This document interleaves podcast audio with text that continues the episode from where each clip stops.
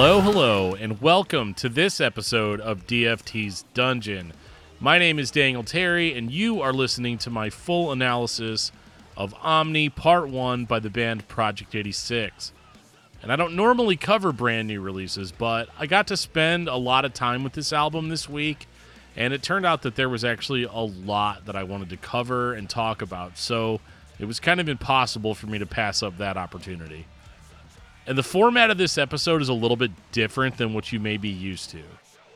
In an effort to keep my brain organized while talking about this stuff, I decided to divide this analysis into four parts opening, a track by track story analysis, followed by a track by track music analysis, and then my overall impressions.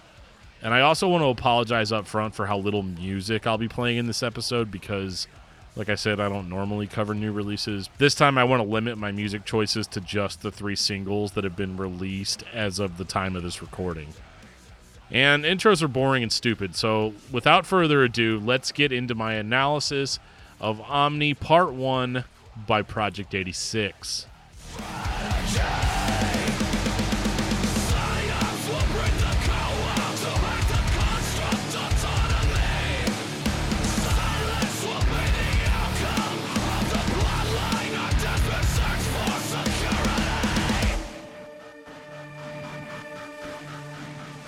I love my new phone. It's a Google Pixel 7. I mean, I didn't have the other six. This is my first Google Pixel. And I honestly don't know what I would do without it. Just this past weekend, I used that phone to upload a podcast episode, make tons and tons of Instagram stories, make tons and tons of post shares about the episode, all in the span of about 10 minutes. I also talked to 10 different people who all live in different parts of the world than me. And I even called my mom to wish her a happy birthday. And we all feel like that, don't we? I, I guess unless you have like an ancient phone that's going bad. Just to wake up in the morning, I have an alarm set on my phone. If I have to interview somebody for the podcast, my calendar reminds me of every appointment. So I guess I don't just love my phone, I actually rely on it to make me a better version of myself. And I've always had an interesting relationship with technology. Growing up in a very religiously controlled environment, I didn't actually have much technology at a young age. We didn't have a TV. We didn't have any video game systems. We essentially had a radio with a cassette deck, which was the main electronic device I spent my time with. And when I was a little bit older, I discovered that we did actually have a family computer. It was just in my parents' room. It was this old IBM PS1 DOS computer that was not hooked up to the internet. And one day, after my curiosity got the best of me, I asked my parents if I could learn how to use it. They were hesitant at first, but they finally agreed to let me play around on it for like an hour per day. And then eventually, once they were convinced that I wasn't going to break it, they kind of started relaxing on that to the point where I could pretty much have free reign over it anytime I wanted. And it did not take me very long to figure out that there were games on the computer. And not only that, but there were blank discs too, like those little three and a quarter inch floppy disks. And I could take those blank discs to school and have my friends load them up with more games. It was awesome. And the funny part is is that my parents were not okay with me having a Nintendo but they were totally fine with me playing games on the computer as long as there was like some supervision. But once my friends started making me copies of shareware games, I became really aware that I could operate the computer better than my parents could. They never used it. It always just kind of sat there, not getting used. And eventually it turned into me showing them how to do things on the computer. And so, in knowing this, I started figuring out how to sneak copies of games that they didn't want me to play onto the computer. Violent games like Wolfenstein 3D or Street Fighter 2. And I could just sneak these games right under their noses because I could just label a directory like Dan's homework or something like that. And I think what was appealing about this was the fact that I felt really powerful knowing that I had achieved a mastery over something that others around me didn't have a mastery of. I mean, I read the entire MS DOS 4.0 manual cover to cover and learned all the commands. And in those commands, I was able to create a window into a fantasy world that was far superior to my own reality at the time. And if you want to know what my reality was at the time, go listen to my Korn episode I posted a few weeks ago. But when you're young and feeling like you're pulling the wool over your parents' eyes and sticking it to an authority figure, it's intoxicating. Needless to say, I spent multiple years, quote unquote, escaping reality while freely demonstrating my ability to quickly learn computer hardware and software. And I enjoyed having that increased knowledge and mastery over computers throughout grade school and high school, and even into my college years. And let me tell you, there was nothing quite like the old internet. I'm not talking about the internet now, where there's like eight different companies and you sort of do everything you do through networks that are owned by just those eight different companies. I'm talking like the old Wild West internet, like back whenever they used to call it the information superhighway. I was actually taught about the internet in grade school, and we used to even be able to access the internet in the school library using Netscape Navigator, if you remember what that is. But eventually, my parents had kind of loosened up a little bit on the religion thing, and we ended up getting home internet. And that's when I discovered how much of a wide open space of possibilities it was. There were forums online full of real people talking about some of the coolest things ever and some of the worst things ever. It wasn't policed like at all. It was exciting and really scary all at once. Because there weren't a lot of central hubs back then, you kind of just explored websites willy nilly. And you made pretty liberal use of the bookmark function if you found something cool. And through this version of the internet, I learned things like how to pirate music, how to build my own website, how to play email pranks on my friends, how to shitpost, how to troll people. And I only did that because it was all anonymous. It was like a playground, it was consequence free. And I think what started off as a simple curiosity became a huge part of my identity. I was so proud of my knowledge of technology that I almost became straight up arrogant about it.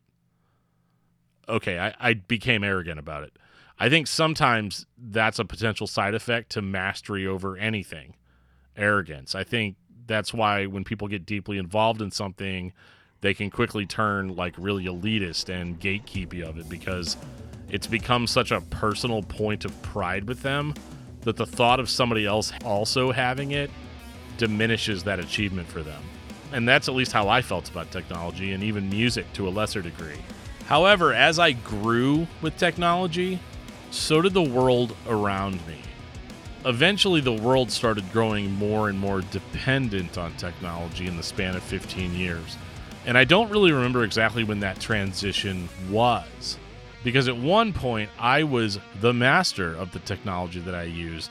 And yet, here I am now in the future, as I would have called it back then, being more dependent on my technology than being the master of it. I remember seeing a smartphone for the first time and being completely blown away by what it could just do. And at first, nobody really knew what to do with them besides download stupid apps that made it look like we were drinking beers out of our phones, or how to change a text notification sound effect to something like a shotgun blast. And eventually, the business applications took hold. And then everybody started using smartphones and it all seemed to happen so fast. In 2010, I actually had a physical alarm clock. By 2020, my phone had been my alarm clock since 2013. My calendar stopped being a book on my desk. Like I used to work in a calendar kiosk in the mall. I guess they still have those, but like I can't imagine why you would buy a paper calendar now whenever you could just use your phone for it. My book of contacts, that's also obsolete in a lot of ways, my laptop even started being obsolete. And now you might be thinking, Dan, what does this have to do with the new Project 86 album? Well, actually, it has a lot to do with it. And this is why.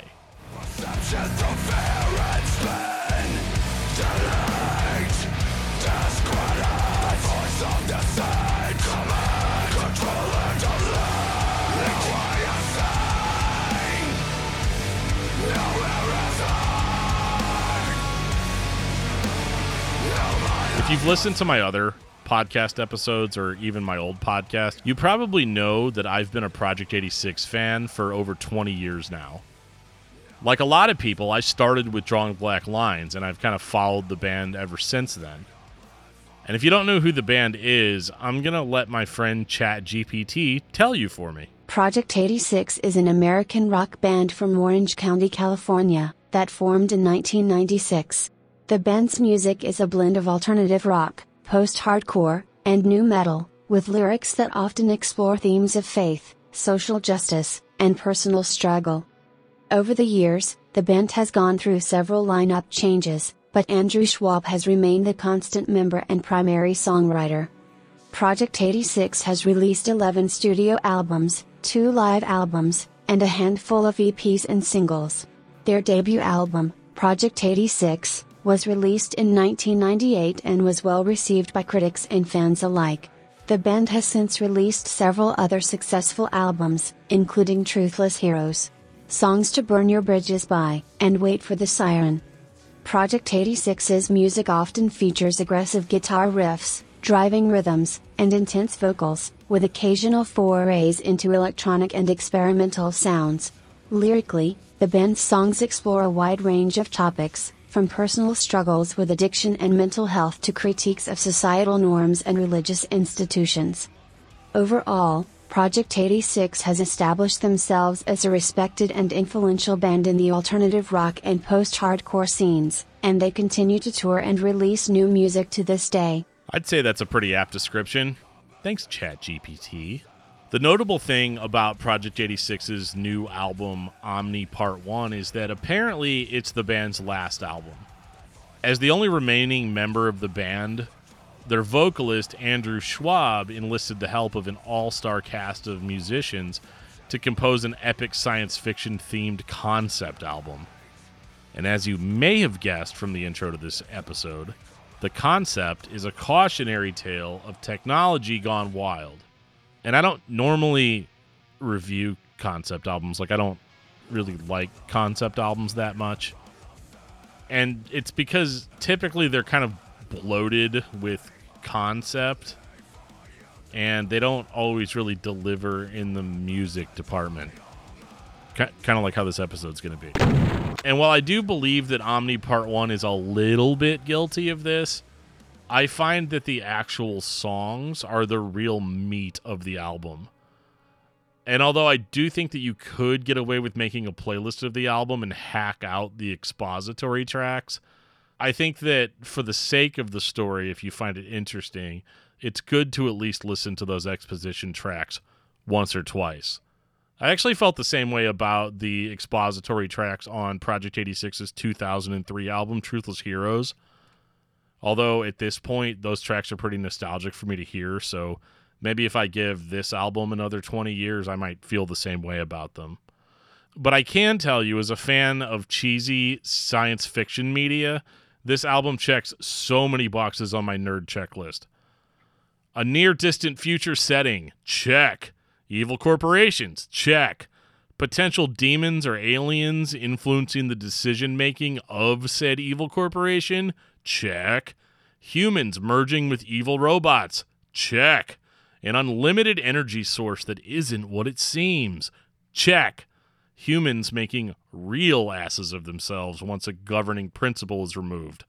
Check. So let's dig into this story. The story takes place in a near distant future where this giant corporation called Omni has engineered another breakthrough technology, which I assume is just another one in a series of huge technological breakthroughs that they've made. And this particular new product can actually prevent users from dying. It just removes death totally from the equation. The ultimate quality of life improvement. So, in celebration of this new big release, the Omni Corporation has built this huge Tower of Babel. I mean, huge corporate headquarter tower that floats above the ground and is like every surface in it is covered in LED screens. It's actually it's actually kind of rad. And so this is what the first song Apotheosis seems to be about. It describes the tower in exquisite detail and talks about how proud Omni seems to be of it. And in the song Virtual Signal, the narrator of the story is describing the city in which the tower is located. And the city is creepy, and there's definitely some stuff going on in the city. And he says in the lyrics, This city is alive with the feed from our spines into the generator. So we're full cyberpunk at this point. And later he describes remnants are bagged and tagged in crimson rivers that bleed to gulags, which seems to indicate that the whole city is powered by, you guessed it, people. Soylent Green is people! We gotta stop them somehow! And I'm assuming by remnants, he's talking about people that maybe are not checked in with Omni's technology, like they're they're outside of the grid. So I guess they're like rounded up and then just kind of fed into the generator. Later on in the song, he says, We'll ransom all the analog. Again, analog people, non digital. So I'm thinking, you know, they're the people that are off the grid. And we'll exchange for synthetic fever dreams. So the people, thankful for the technological advances, are willing to sacrifice the people that don't take advantage of them. So anybody that isn't infused with Omni's cybernetic technology is rounded up in the streets and being used as fuel to power the whole operation. And it kind of reminds me of that scene in WALL-E where like all the people are hooked to electric hover scooters and don't really interact with each other. The lyrics are super descriptive and do a really good job of complementing the highly electronic but creepy vibe. I also realized in doing this episode that it may not age well, as apparently this album is supposed to have a complete second half, as well as a novel and a film that I have not seen or read yet. So please don't at me if I get some stuff wrong. I'm just going off of the music, the lyrics, and this like short little press release. In the song Zero is Greater Than One, he says, Because I sold you a voice to build the platform to harvest the data that's locked inside your skin and later mining your interests, mining your tastes.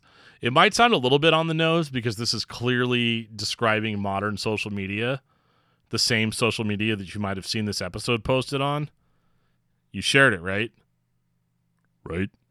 This song takes a horrifying turn to the end where it's revealed that you as an individual can actually be rewritten by the technology and that you quote unquote sealed your fate the moment you hit submit and that everything that makes you you no longer exists.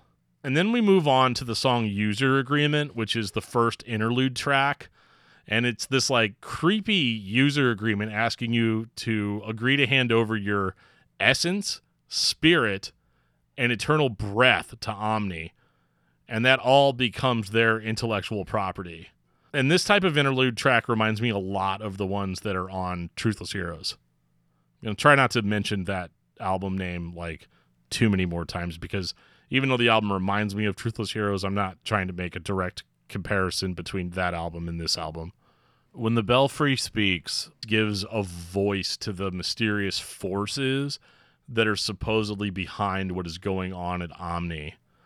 And I'm not entirely clear if these are the extraterrestrial or extra dimensional entities described in the story overview, or if this is strictly like the spirit of the AI talking, the ghost in the machine.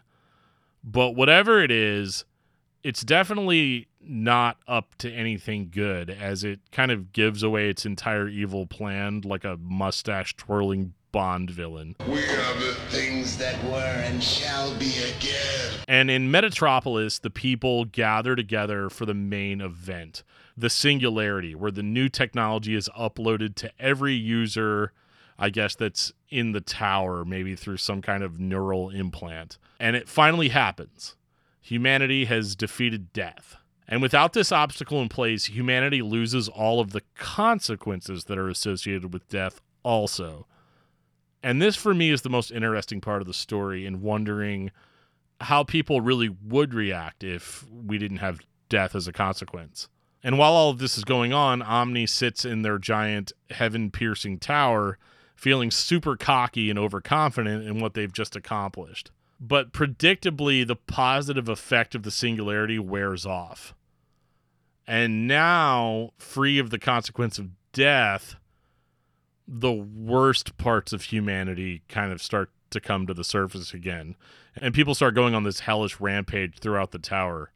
So, I mean, I guess parts of the original OS couldn't be entirely rewritten after all. Trust the Science is another interlude track of ambient noise and electronic music with a voice talking about taking advantage of a crisis to get people to submit to any crazy idea that you may have just in the name of security. And then they sort of tie this into the idea of being able to hack human beings on a mass scale. And that leads us into Tartarus Kiss, and it's kind of a slower and creepier song. And if you're listening to the lyrics, it describes a non human entity, probably an AI of some kind, taking advantage of the narrator's insecurities and promising him everything if he's only willing to commit to merging with it. And if you thought that song was creepy, Skin Job is full on terrifying as it picks up right where Tartarus Kiss left off. And the AI pushes and pushes on the narrator to just let it in and promising him everything under the sun just to get him to say the words to invite me in for my zero to become a one. And eventually the narrator does give in. And in that instant, the AI enters him, and his entire personality and history is completely overwritten just gone. And as a guy who runs a podcast that's about preserving memories, this is understandably my worst nightmare. So this one hit kind of close to home. And this song seems to me to be kind of an expansion on some lyrics from the song Soma from Truthless Heroes, where Andrew says, If you can amputate my heart and I will learn to smile, and then you can replace me with yourself and I'll become the model citizen. And I will tell them all that I had this breakthrough surgery where they give you a pill, remove your heart, and replace it with a battery. And that leads us into Icarus versus Prometheus. And it's another interlude song, but this one I would say is vitally important to the story. And it's a spoken word track. The narrator seems to be mocking God himself as he gloats about Omni's great accomplishment and how they have taken back the domain of heaven. And this is where the story really takes a turn for the spiritual, because towards the end of the song, these words are said Our exchange, our collaboration, our acquisition is one for the ages. They receive liberation from the prison in which you bound them. We receive access to time itself. In a virtual world of our own invention, your fallen sons and your creation united in one purpose to circumvent the ultimate terror mortality. And this is kind of the big reveal right? This this tears off the blindfold of the story because the main motivation behind omni and the singularity is apparently demons like biblical demons like the devil was literally in the details. And i only think this because you know whenever he refers to they I'm assuming he means humans. And the prison is obviously death or mortality. And the mention of your fallen sons would be the demons. It's kind of an interesting turn on all the events that have taken place so far. And the final two songs, Spoonwalker and Tears in Rain, detail God's response to all of this. And it goes about as well as you'd expect. The tower is destroyed torn down, burned. From the lyrics, disintegration of every frame, every wire, every cog, every last cell of this undead machine. The tower is doomed. Game over.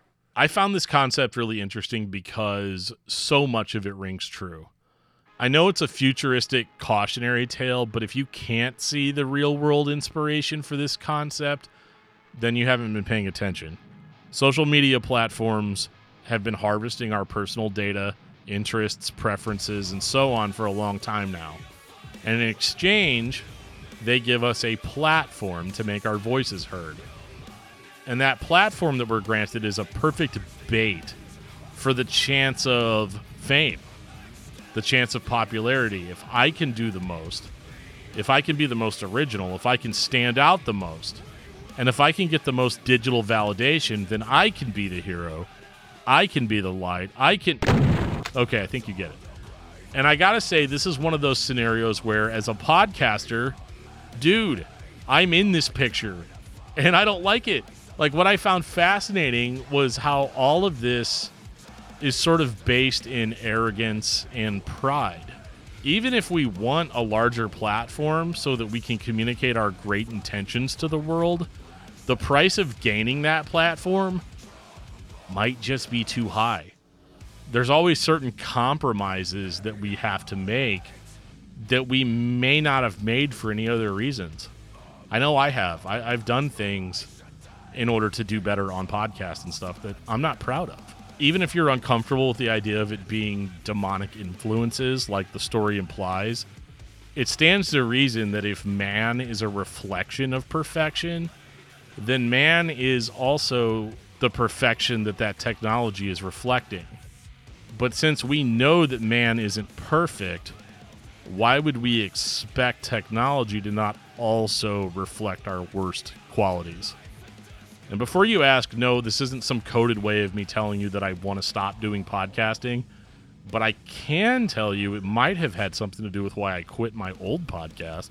I don't have a definitive solution or statement for this or, you know, any kind of words of wisdom, but I did think that it was a very interesting concept to wrestle with for sure.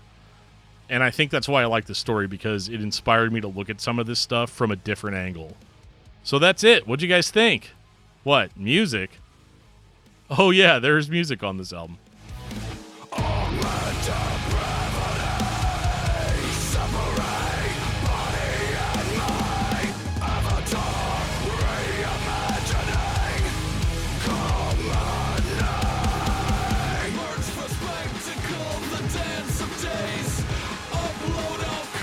First thing that you may notice about this album, based on the singles that have been released so far, is that this one is heavy. I mean, it's probably the heaviest thing the band's put out in 20 years. And the question that nobody asked that I'm going to answer anyway is Is it as heavy as Drawing Black Lines? And straight up, no. It's not as heavy as Drawing Black Lines. It's heavier. Does that make it better than drawing black lines? Another good question that nobody asked. But also, no. And I may be biased because, you know, one record I've been listening to for 20 years and the other one I've been listening to for about a week. But Drawing Black Lines is more of an energetic, hardcore based album, whereas Omni's approach is more based in modern metalcore, full of harsh, guttural screams, djenty riffs, and loads of electronic effects thrown in. It's very modern. So comparing those albums to each other is really an apples and oranges situation. And I'm sorry that I keep comparing this album to Truthless Heroes, but think of it as Truthless Heroes if that album was a roided out rage monster. And what's interesting about this album versus a lot of the other Project 86 album is that this one keeps it pretty heavy from start to finish with a few like ambient interlude tracks to break it up. But with that in mind, if you're a fan of the catchier and more melodic Project 86, that's very much in here as well. There's just not as much of it as maybe you're used to. But the songwriting is pretty clever and full of a lot of twists and turns. They go in a lot of different directions. From full blown, heavy, bone crunching chugs and metalcore screams into slower, more melodic sections with clean or spoken word vocals almost in an instant. And vocally, I think this is Andrew's most eclectic performance. These songs are full of spoken word, more recognizable Project 86 style yelling, quiet talking, whispering, choral chanting, as well as the very welcome addition of metalcore style screaming and growling.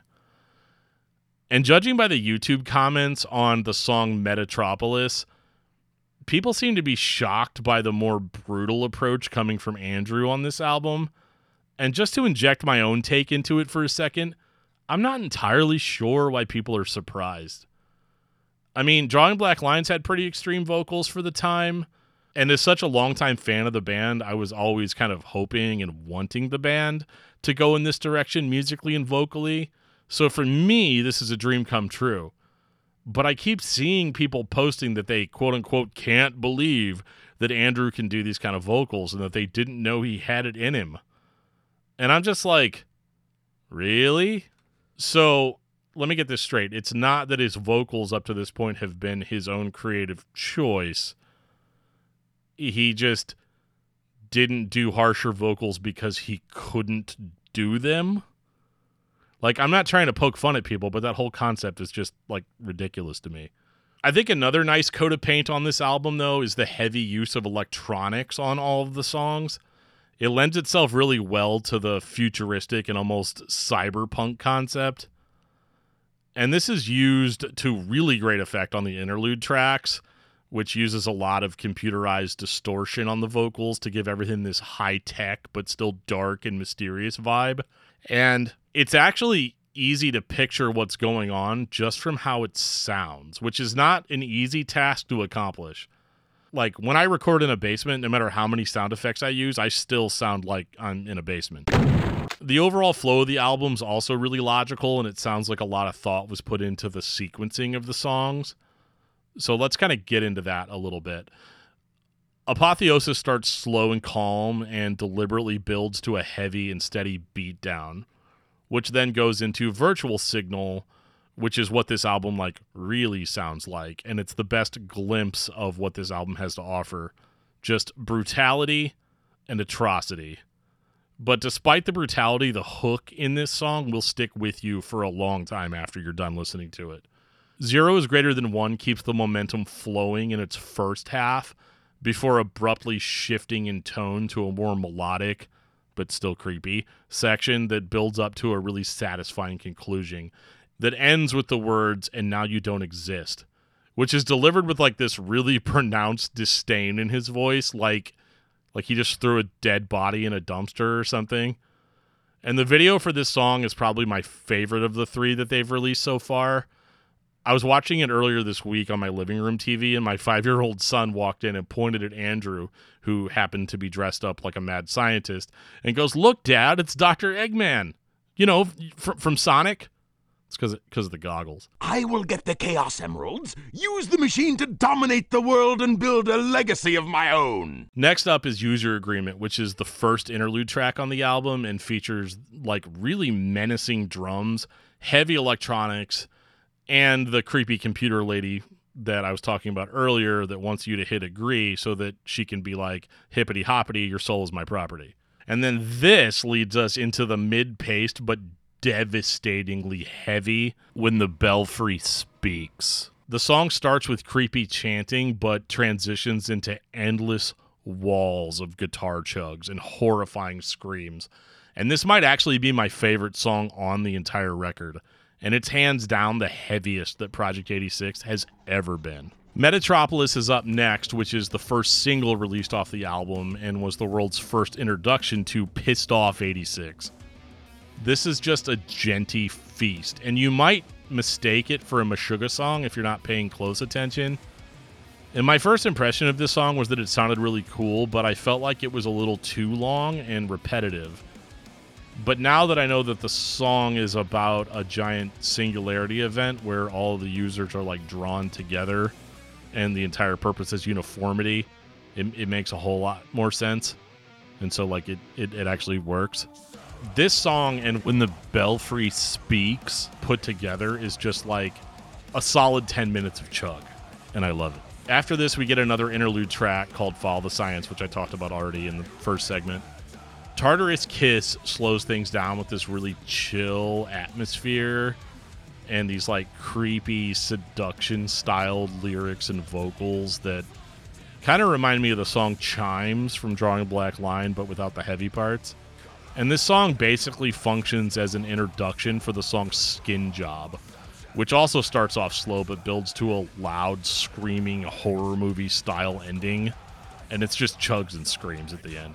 This song features Cory Brandon of Norma Jean as he and Andrew trade off screams, which is a really, really cool contrast. I know Cory helped out a lot in the making of this album, and so it was really cool hearing him actually sing on the album as well. And this song is definitely a close second for my favorite song on the record. After Skin Job is the final interlude song, Icarus versus Prometheus, and this is the last break that you're really going to get on this album because Spoonwalker is just pure brutality with only a brief break in the middle. And I was actually surprised that there was even another song after this one because the brutality at the end is so world ending that I just figured there wouldn't be anything after that. But Tears in Rain closes the album in a truly epic fashion with building riffs, frequent melodic uplifts, and you combine that with Andrew's patented spoken word delivery, and the story and the album conclude in the same grandiose fashion that it began with. And all of that is to say that the sequencing on this album was very well balanced while delivering hefty amounts of aggression, but mixing it in with that creepy, moody melody that Project 86 has always done.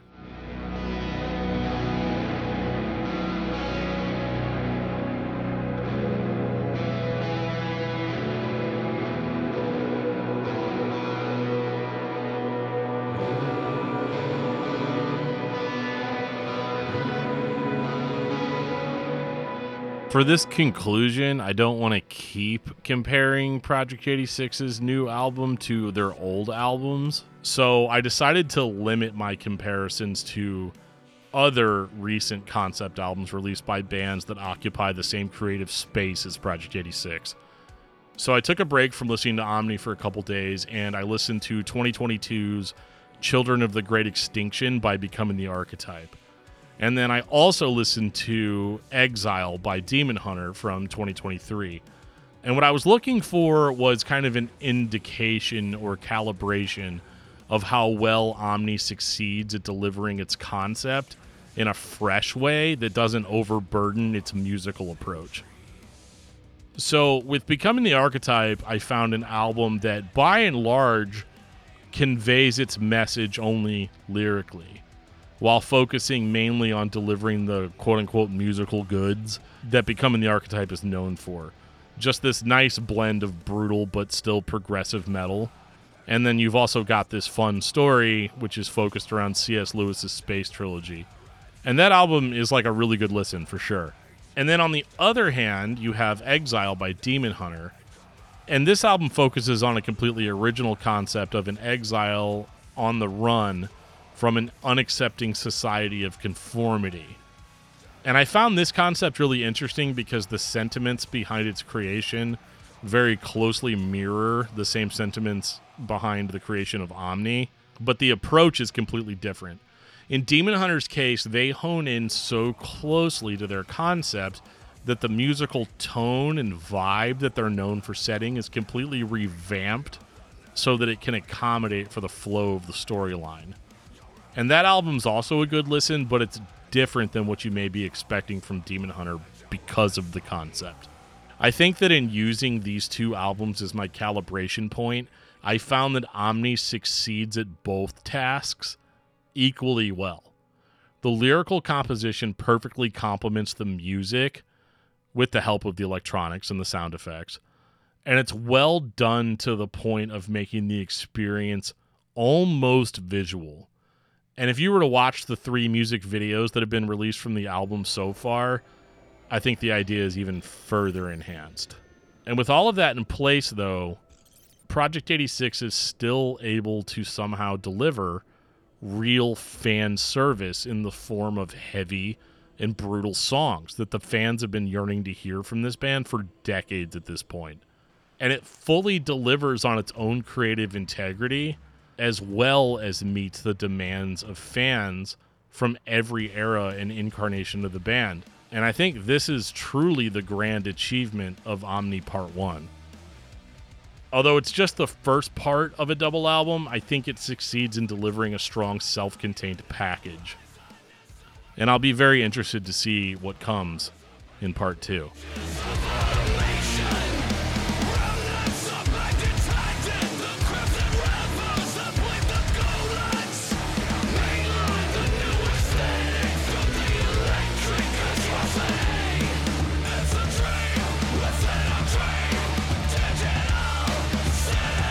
Thank you guys so much for listening to this episode of DFT's Dungeon. Like I said in the intro, my name is Daniel Terry. And if you guys like this podcast, please make sure you're subscribed to it on your favorite podcasting app.